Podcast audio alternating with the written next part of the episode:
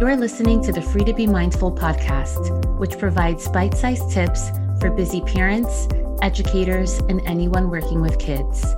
These real talk conversations focus on mindful living, mental health, and personal growth, helping all to learn, grow, and inspire with mindfulness in mind. I'm your host, Vanessa de Jesus Guzman, educator, licensed professional counselor, entrepreneur, and mom. I'm passionate about helping folks live life with peace of mind and ease of heart while not losing their, well, you know. Here we go.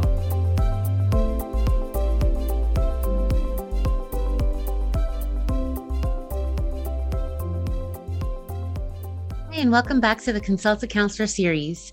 In this series, I answer parenting related questions so that you can be present and at ease with your child and live life mindfully. Today's question is In a season where my kids receive so many toys, how can I teach them to be more empathetic or more filled with gratitude? Now, how very appropriate is this question? I myself, with my own son, feel like all they do is receive, receive, receive. That how are we going to take the opportunity to teach them that it is, feels just as good to give to others? So I completely understand why it is that we want to help our kids not only have more empathy, but be filled with more gratitude. So here are five tips that you can do with your child throughout the holiday season or really at any point throughout the year.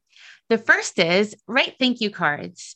And I know, customarily speaking, um, thank you cards should be followed up right after an event, but with life, sometimes we forget. So even if something is a couple of weeks or a couple of months out, it's never too late to give a proper thank you. And how special is it when a thank you is in writing?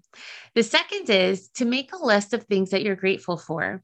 Now, you may have heard me say before that every evening before we go to sleep, I tell my son or I ask my son, What are five things that you are grateful for? When he was younger, I would ask him, What are three things that you are happy for? And that's somehow become a part of our nightly routine. However, you can make it a challenge to make a list of it and to see if you can get, let's say, to 100 by the end of the month. The third tip is to donate, donate old books, old toys, old clothes to make space for the new things that they are going to receive. So you can make that into something fun and really explain that there are kids and families out there that are not as fortunate as perhaps yours is. So it feels good to be able to give to someone else in need.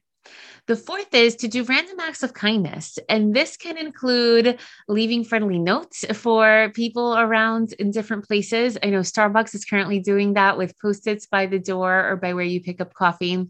Um, you can paint rocks and leave rocks of kindness around your neighborhood. Um, you can bake a treat for a neighbor. Um, you can just say something kind to a stranger definitely follow that up with a conversation though. But random acts of kindness are also awesome because we want to teach our kids that they should be doing kind things out of the kindness of their hearts and not for something in return.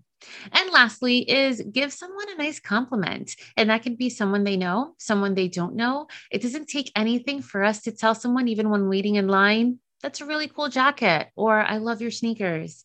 So it makes somebody else feel good. And it's great to teach your kids as of now that they can also get a good feeling in their heart when helping someone else in need or when just being kind to someone else. So I hope that helped. If you think that this could help another mom or dad or caregiver friend, be sure to share it with them. And be sure to follow or subscribe to my podcast so that you don't miss the next one.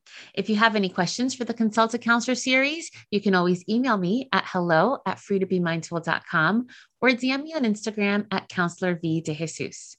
And remember, in a world where you are free to be anything that you want to be, you are always free to be mindful.